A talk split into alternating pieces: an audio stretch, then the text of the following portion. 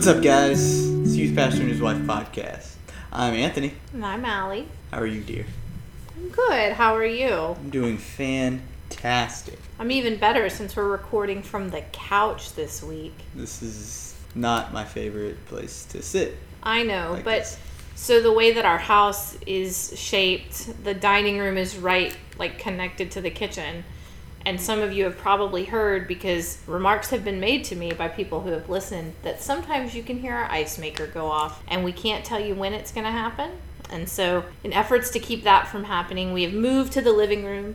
And I don't mind it because we have a comfy couch, but Anthony would rather be sitting At upright in a chair at a table. But Just feels right, you know? Right. Well, this is casual, so in efforts to keep it casual, we're on the couch, and I'm in the comfy spot, so he's probably just jealous. There's also that. Okay. So before we get started, anything good this week? We moved some people today. We did. We moved our best friends today. They didn't move far. They moved like Yeah. five or ten minutes away from their house. Moving's a lot of work, and it's also like, yeah, it's like a cajillion degrees outside. Putting things into a large metal truck Yeah. always makes for. Um, But hey, you walked away with free stuff. I did. Okay, so anyone who's listening to this, you'll have to choose which side you're on. So our friends have four children. They're about to have their fifth child.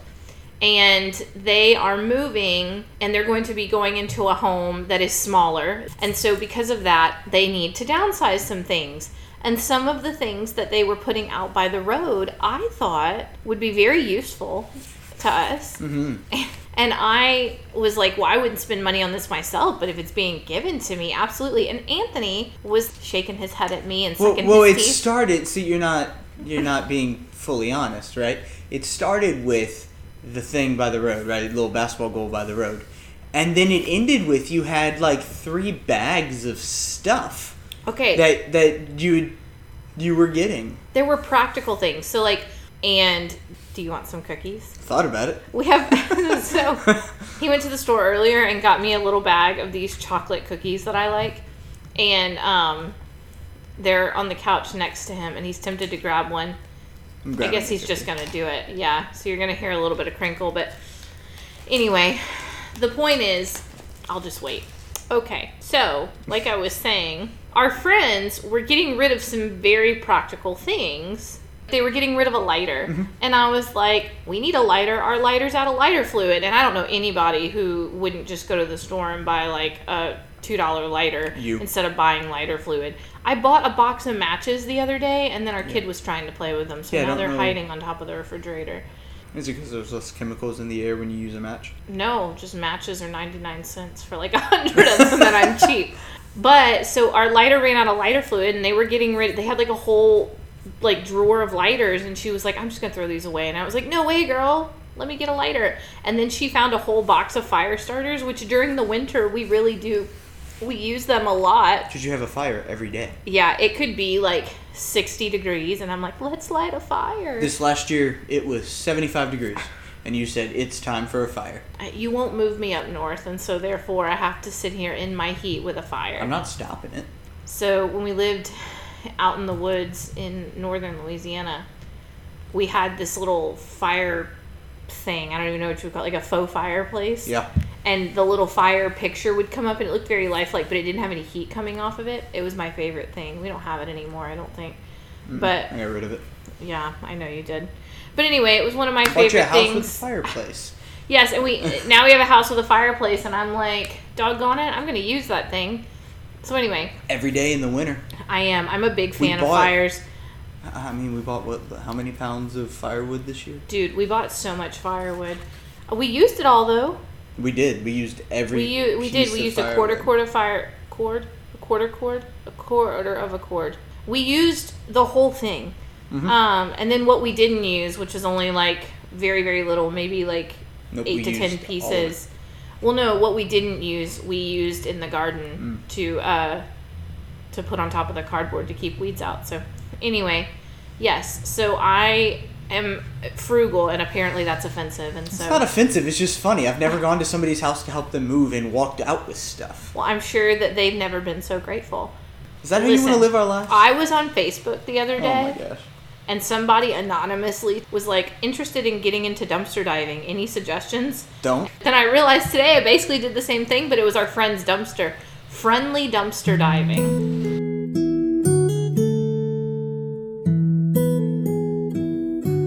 All right, so this week we Yeah. are going to talk about. We're going to continue on with our, I guess, series on the Ten Commandments, hitting two commandments a week, right? So this week we're going to do the third and the fourth commandment. Yep. All right, so Al, um, why don't we start by just reading the third commandment, Okay. which will be in Exodus chapter twenty, verse seven. Okay. I'm going to be reading from the NIRV. Do not misuse the name of the Lord your God. The Lord will find guilty anyone who misuses his name. Okay. So so we'll start by kind of building like a foundation of why we're using the Lord's name correctly. And, you know, And what that even means. yeah. And then we'll add some application of like what it doesn't look like. Okay.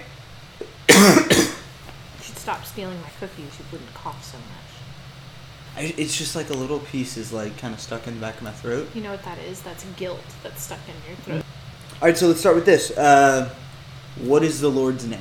Well, I mean, the Lord has many names. There are many names that He goes by. Mm-hmm. Um, you know, you've got God, Jesus, Lord, Lord, Savior, yes. Um, in the Bible, Yahweh.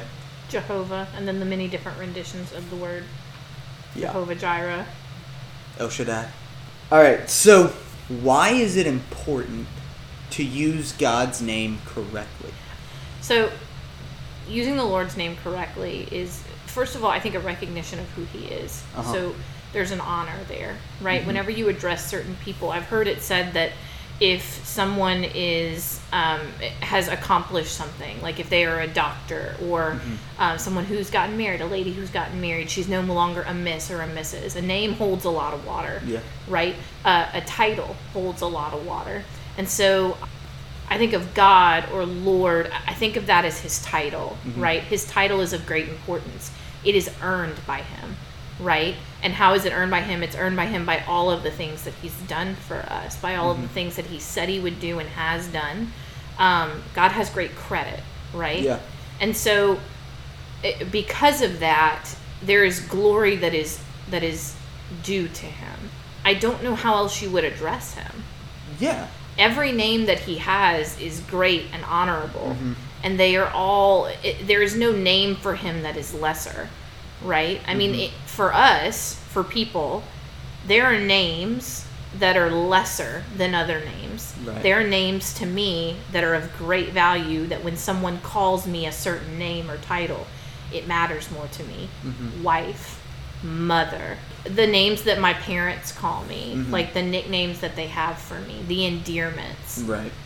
You know what I mean? Or sister in Christ, right? That holds great weight. Yeah. And so I think that our titles are really important, but they come with varying degrees of of, of love and endearment. And the Lord's don't. They mean different things, but they all hold this weight of holiness and Yes. goodness and, and reverence. The Lord is holy, right? His name is holy. In Acts, Peter um, is giving a sermon and he's talking about Jesus and he says, There is no other name by which we must be saved, right? So the only name, the only way we can come to salvation is through Jesus, right? The ancient Israelites, they revered God's name so much that they wouldn't even write it down, right? Because they didn't want to misuse it. Uh, somebody's name is important, right? Yeah. And in this case, God's name is ultimately important and it carries a lot of power Yeah. right? And if I call you by the wrong name, that's disrespectful, right? So if it's a problem and if it's disrespectful for me to call my wife by the wrong name, right, or to use my wife's name incorrectly, I guess, right, then it's even more so for us to use God's name incorrectly. To take it in vain. Yeah. Um, vain is what? Well, I, I would say that it's just it's using his name flippantly. So flippantly just means like super casually. Yeah. right? Um, so I guess our example for that would just be like, oh my god, like as an explicitive. You know, I always wondered, like, just as a side note, like Mhm. where that term came from, because everything originates somewhere. Yeah. Right? I used to have this teacher back in like sixth or seventh grade when I went to Catholic school for a short time. And she was awesome. She was a great English teacher, and she had us study like all of these phrases to help us like have more colorful language. I don't mean like foul language, but she would teach us things like cats out of the bag, or Mhm. she would teach us like raining cats and dogs. And I've always wondered like where that phrase "oh my god" comes from, right? Mhm. And I would think that it probably, I mean, in scripture, we see that when people are calling out to God, they say, Oh my God. Like they're referring to him. They're saying, Oh They're my crying God. out to him. Right. And I think that's probably where it started. Yeah. Is it started as a crying out to the Lord. It probably then moved to like the sarcastic. Yeah, the right, evolution like, of it. Bless your heart. Yeah, that probably intentional was very It- intentional at Yeah. first. So it probably went from legitimate to sarcastic Passive, and yeah. then to whatever it is now, right? Right. And so I would think that like the origins of that Mhm. were not to take the Lord's name in vain. Correct. So Leviticus 19:12 says, "You shall not swear by my name falsely, and so profane the name of the Lord. I am the Lord." Right? I am Yahweh the Lord. Right? I am who I am. I am the Lord. This is right after um, the verse before says, "You shall not steal. You shall not deal falsely. You shall not lie to one another, and then you shall not swear by my name falsely." right? And he's telling Israel, you, you don't swear by me, right? Like, you don't control anything. And so you don't swear by me because you cannot control anything, right? Um, and so if you swear by me and you don't go through with it, then you're a, you've made me a liar. And not not like you've made the Lord a liar, like you've changed his personality. Right, but like you did something that God you you made a promise to someone on behalf of God that God didn't make. And so now you've lessened God in somebody else's mind, right? I think that using the Lord's name in vain tells you a lot about the posture of your heart. Absolutely, because if you don't if you don't view God as God, what why does it matter if you just throw his name around as, you know, just anything? It's like if you go around and call everyone your wife, like your work wife and your church wife and your this wife, right? If you've got There's all of nothing that frustrates me like that. Right, because it degrades the name of wife, Right. right? As opposed to the person I am married to before the eyes of God and man for the rest of my life, who holds a special place in my heart and a special place in my life, Oh. right? You take it from that, from a really good and high level thing, to You equate it. to literally just a friend, right? Like you've got a work wife. For I'd be so jealous if you referred to someone as your work wife. Right. Like I just would be like, there's no like. Right, because "Meh, wife- meh." I feel like we're flirting with tragedy. Absolutely, because wife has a high meaning and it car- carries with it certain things. Either you're a polygamist and I was you about have to say it's like wives, spiritual polygamy. or wife doesn't actually mean anything to you and you can throw them away. Right. Does that make sense? Yeah, and and I'm not trying to like. I think that makes us sound prude. It doesn't. I just because the just the statistics on marriage are so troubling right now. Mm-hmm. I'm just like, why would we tempt any kind of fate in any way? Yeah. Like, and that's not to say that like, well, no, it kind of is. It is to say that like, work wife and work husband and all of that. I just I don't know. It's always it's never sat well with me. I don't love that phrase. And like I said, not trying to be a prude, not trying to be You're not being you know a a stick in the mud, but but no, I think that's a really good point. I, I think it's like the position of God is Yeah. just so important, and for us to be very casual with it demeans it. You know, you wouldn't Mm-hmm. be casual about your spouse's about your spouse's position or their role or their Mm-hmm. relationship. You know, and we don't need to be casual about our relationship with God. Yeah. Um, When we also see when Jesus teaches us to pray, the importance of God's name. when Jesus tells us to pray, Mm-hmm. or he teaches us to pray, right? The, the Lord's Prayer. Yeah. Our Father, hallowed be your name. Holy is your name. Yeah.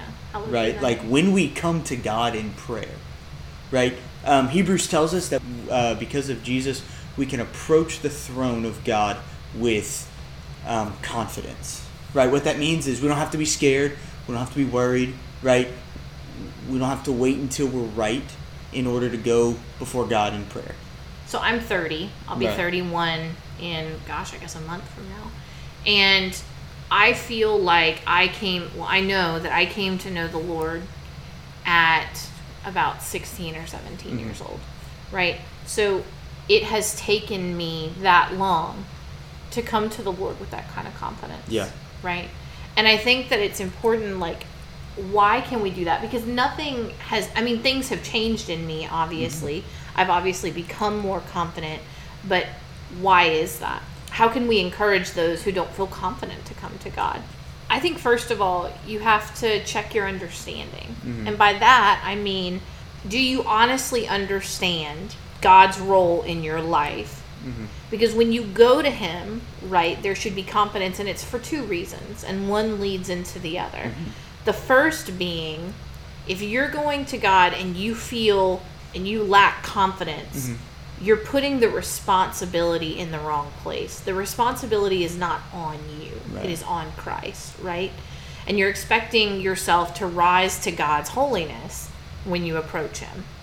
The second part of that is that you need to have a firm understanding that if you could rise to God's holiness, Jesus is for nothing Right. right? So you can only approach God because of Jesus. Yes. So if there's a lack of confidence there about you being enough, you are not. Oh, for right? sure. And I'm not trying to like kill anybody's vibe or anything or whatever bit. the term is, but I mean, check your understanding. And this is not to be rude, this is to encourage, Mm-hmm. right? Because if you say, "Well, I'm I don't feel confident going before God." Why? Because you don't think that you can match his holiness? You can't. Stop worrying about that. Jesus came in and stepped in for that. Mm-hmm. Jesus was literally like Our substitution. Yeah, yeah, because he, he was our substitute, right? We, he took on the penalty that we were owed, right? And then we received the benefits of him dying for us. He literally it says in scripture that he is seated at the right hand of the father interceding on our mm-hmm. behalf. So in those moments that you go i am insufficient yes you are. 100% you are 100% insufficient. And you're not like 50% holy and jesus is 100% you're over here and jesus is You are zero percent you holy. z- you cannot match the holiness of God no mm. matter what you do. Does that mean we should not pursue holiness? No, and that's a whole other podcast. Right.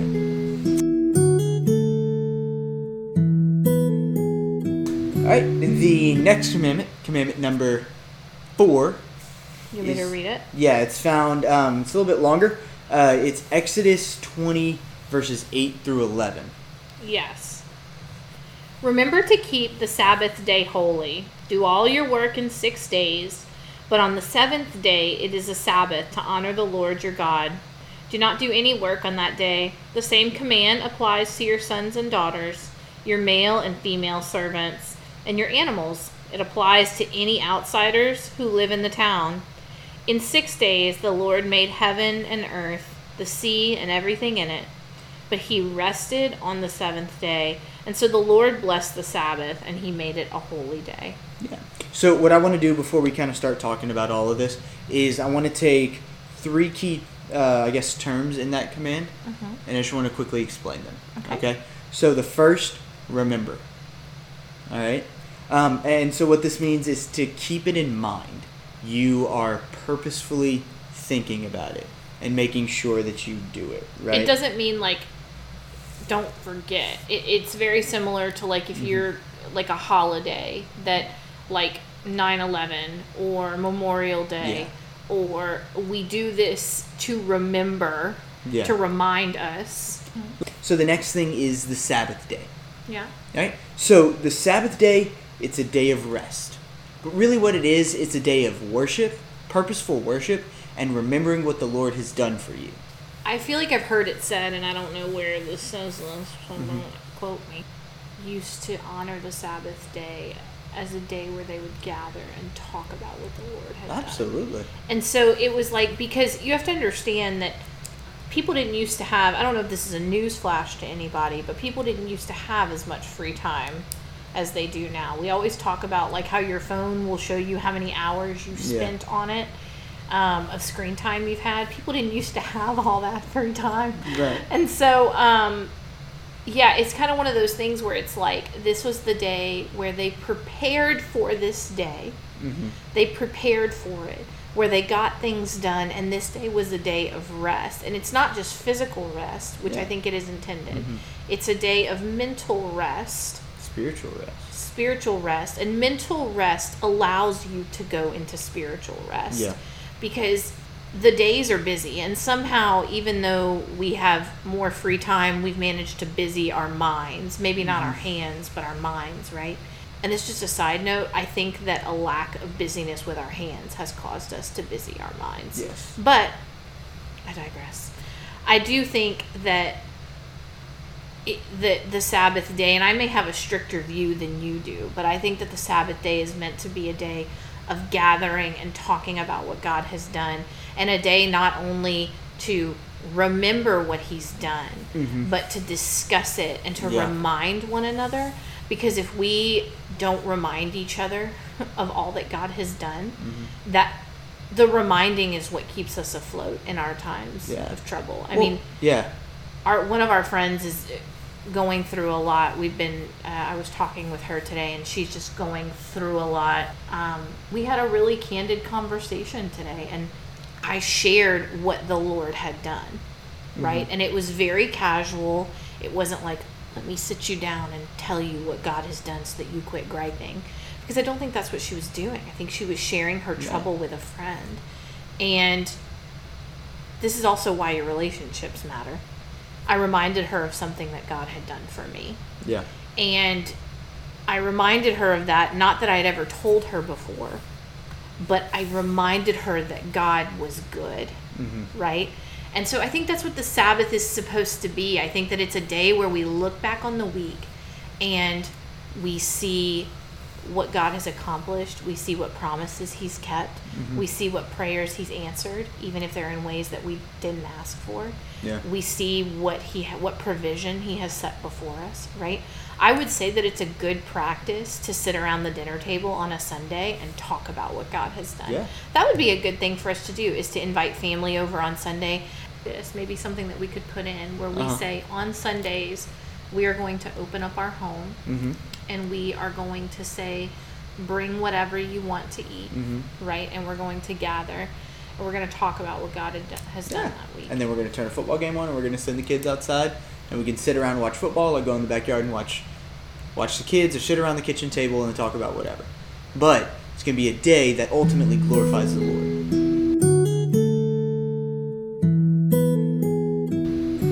All right, so God tells them that on the Sabbath day that not only they should rest, but also their ox and their donkey, right? So their animals, their work animals, right?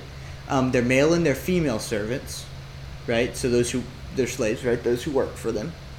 Also, the person who's visiting and isn't a part of them, right? So the whole nation should take a day does that mean rest. businesses that are open on sundays are unbiblical No, I, I think that um, when we'll get to this part later, but the New Testament does allow us to kind of adjust the Sabbath day to fit our schedule, okay right? Because not everybody has the opportunity to have Sunday off. So, so what that kind of what God's doing is He's saying all areas of society are affected by this, right? It's not that the wealthy people get to take their day, but the poor people got to go to work, right? So it's not that all the Israelites are going to take the day, but they're going to exploit the the traveler, the non-Jew, on the Sabbath day to do all of their work for them. right Right? So it's going to be everybody's going to take the day and worship God together. So in Exodus 23, 31, and 35, God tells them that the land is going to have rest every seven years, right? So every seven years, they're not going to plant. And then every 49 years, right? Seven years of seven. So every 49 years, um, debts are wiped away.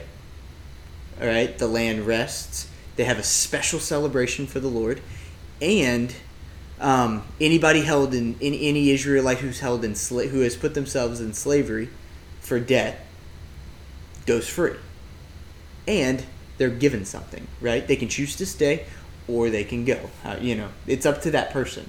Called the Jubilee. That yeah, that's called the year of jubilee, right? So when they were in the wilderness, God fed them manna from the sky. yes.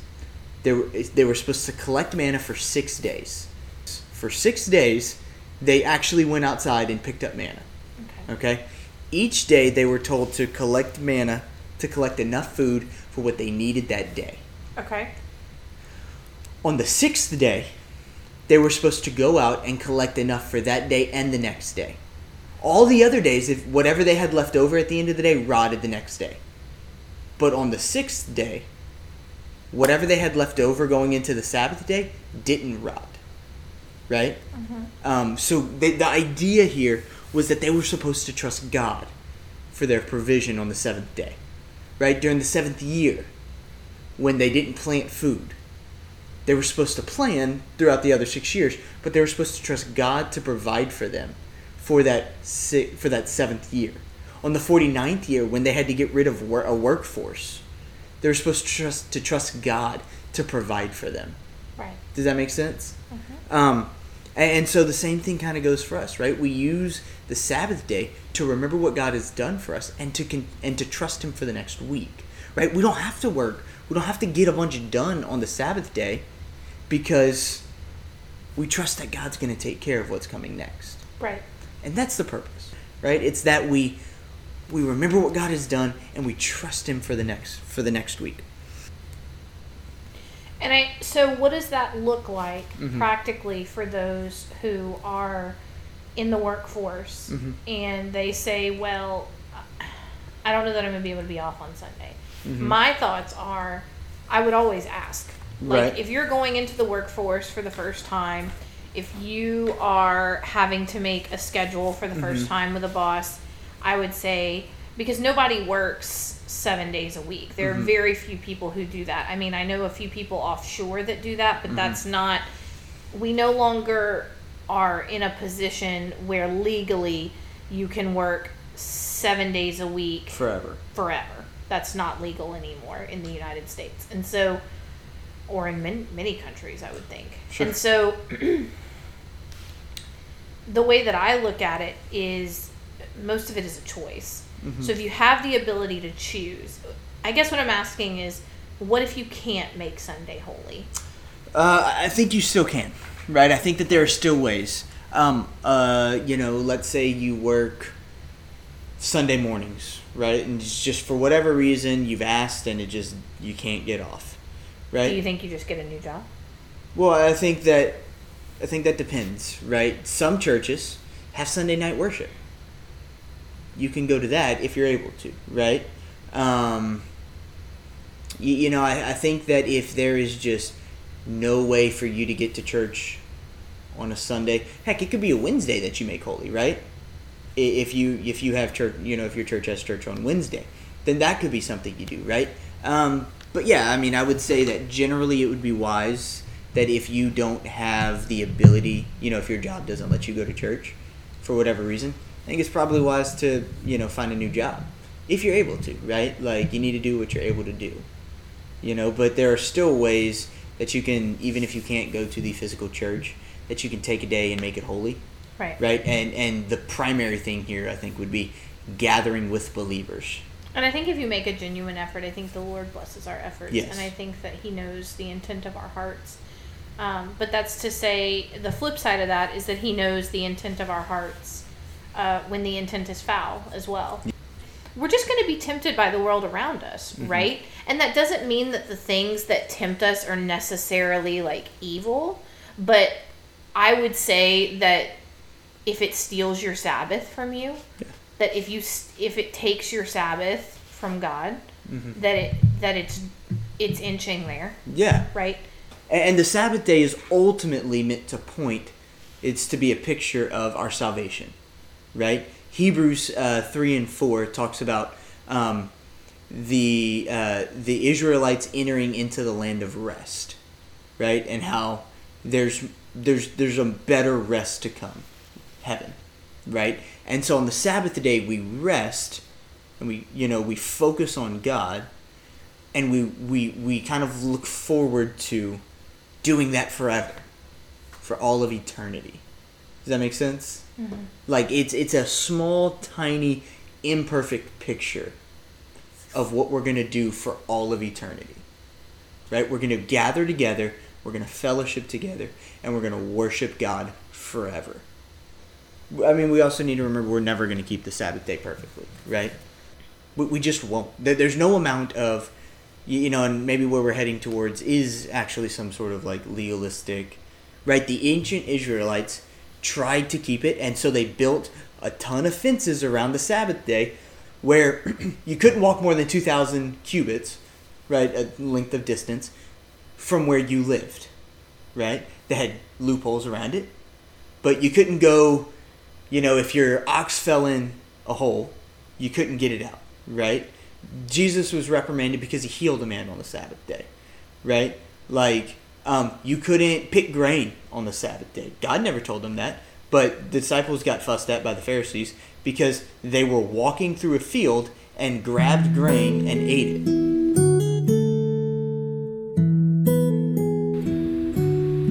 So these two commandments round out the the first table of the Ten Commandments, right? First table of the Ten Commandments is focused on God Our relationship with him. our relationship with him, right? Love the Lord your God with all your heart, mind, soul, and with all your heart, mind, and soul, right?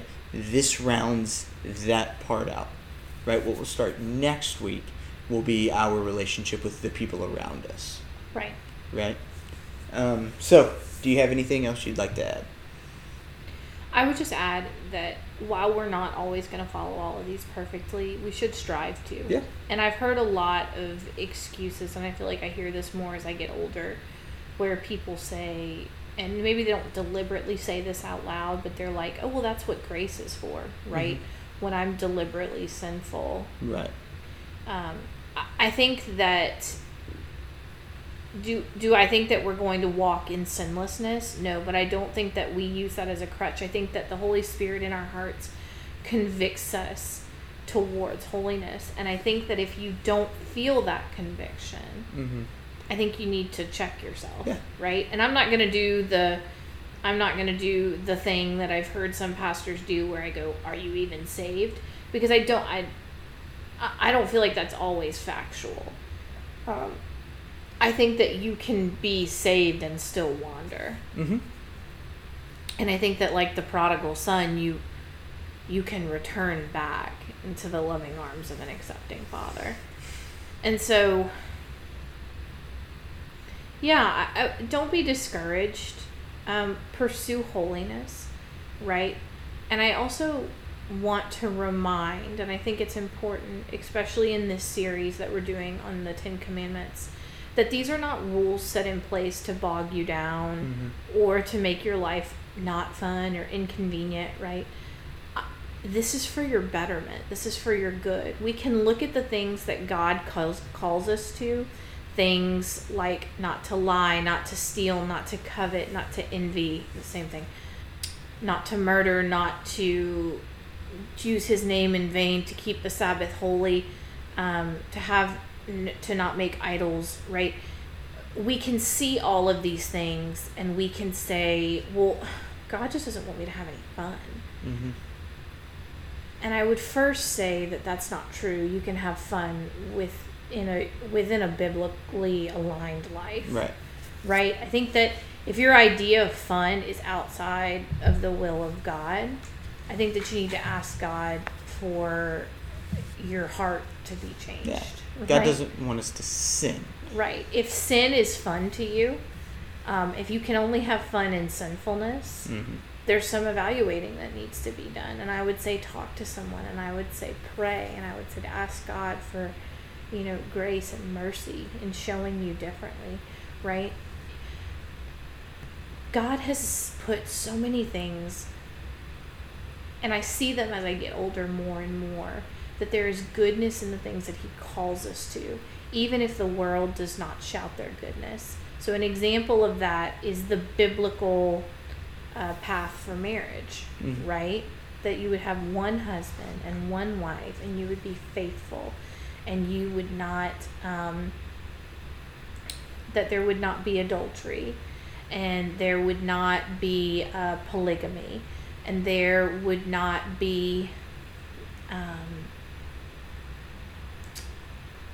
the, the the example that you had earlier, my work wife and my whatever, Yeah. um, That it would be held in high esteem.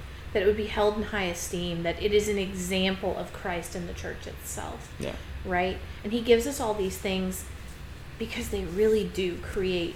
They are the most peaceful way to go throughout life. hmm Like God's design is for our benefit, Right. and sometimes we look at it and we we look at it through the lens of the world and we go, "Is it though?" But We- it is. Yeah, the world looks at it and says you you've limited yourself. Right. God is not here to well, God is there to limit us. It is From a sin, limiting. yeah. It is limiting, a hundred percent, but those limits are for our benefit. Mm-hmm. Limits for children, boundaries for children are for their benefit. They give them clear right and wrong. When we Yeah. discipline our children, especially our youngest child, when we discipline, I remind him at the end, my job is to teach you right and wrong. This is wrong, this is right. And I do that because morality is for your benefit. Mhm. And God does this, this discipline of the of the 10 commandments. This is for the Israelite people. This is for their right and their wrong. And it's so that they will live in holiness, right? They will live as God's chosen people. We talked about that last week. And these are the things that God calls you to, not just because he calls you to holiness, but because these are good things Yeah. right? We talk about um, the idea of marriage, like I brought up earlier. These things are for your good. This is the most peaceful way to have a marriage. We see that when you see men who have more than one wife in the Bible, does that ever go well? You see the first act of adultery in the Bible is Abraham, right? And even though his wife called him to it, it was a decision that he made and we see how that turns out. And there are countless examples mm-hmm. in the Bible that show us why that's not a good idea. A marriage between one husband and one wife creates peace and trust and dependability, and it depicts the church. A husband with a wife and a mistress and a side chick. I'm gonna have to get the youth to teach me some modern day phrases. Well, side piece is just a girl on the side, so it's the same thing as mistress. Right, but I, I guess my point is, is like the boundaries of Scripture are for your benefit. Mhm.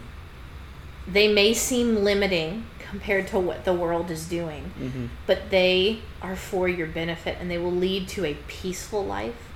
They will lead to a civil life. God promises blessing for mm-hmm. those who walk in alignment with Scripture. And you will not get what the world gets. You will get something better. Yes. I'll pray this out. Lord, thank you for your word. God, thank you for the boundaries of Scripture. God, because we know that we would be aimless without them, that we would be wandering, searching for them. God, as children, when we come into the world, we are searching for right and wrong. We know that your word is written on our hearts, God, that the morality of God is written on our hearts, and we're just trying to understand those limitations as children. And that once we encounter Scripture, God, that you show us what it is. And we're so grateful that you are our Father and our guidepost. Lord, we pray that we would understand what it means to keep the Sabbath holy. God, we pray that we would always remember and remind ourselves on the Sabbath of what you have done and the promises that you've kept and the things that you've revealed to us. God, we pray that we would not grow weary in following you, that we would not be tempted by the world, God, but that we would follow in the footsteps of Jesus. And God, we thank you for what you've done and what you're doing and what you continue to do. Amen. Mm.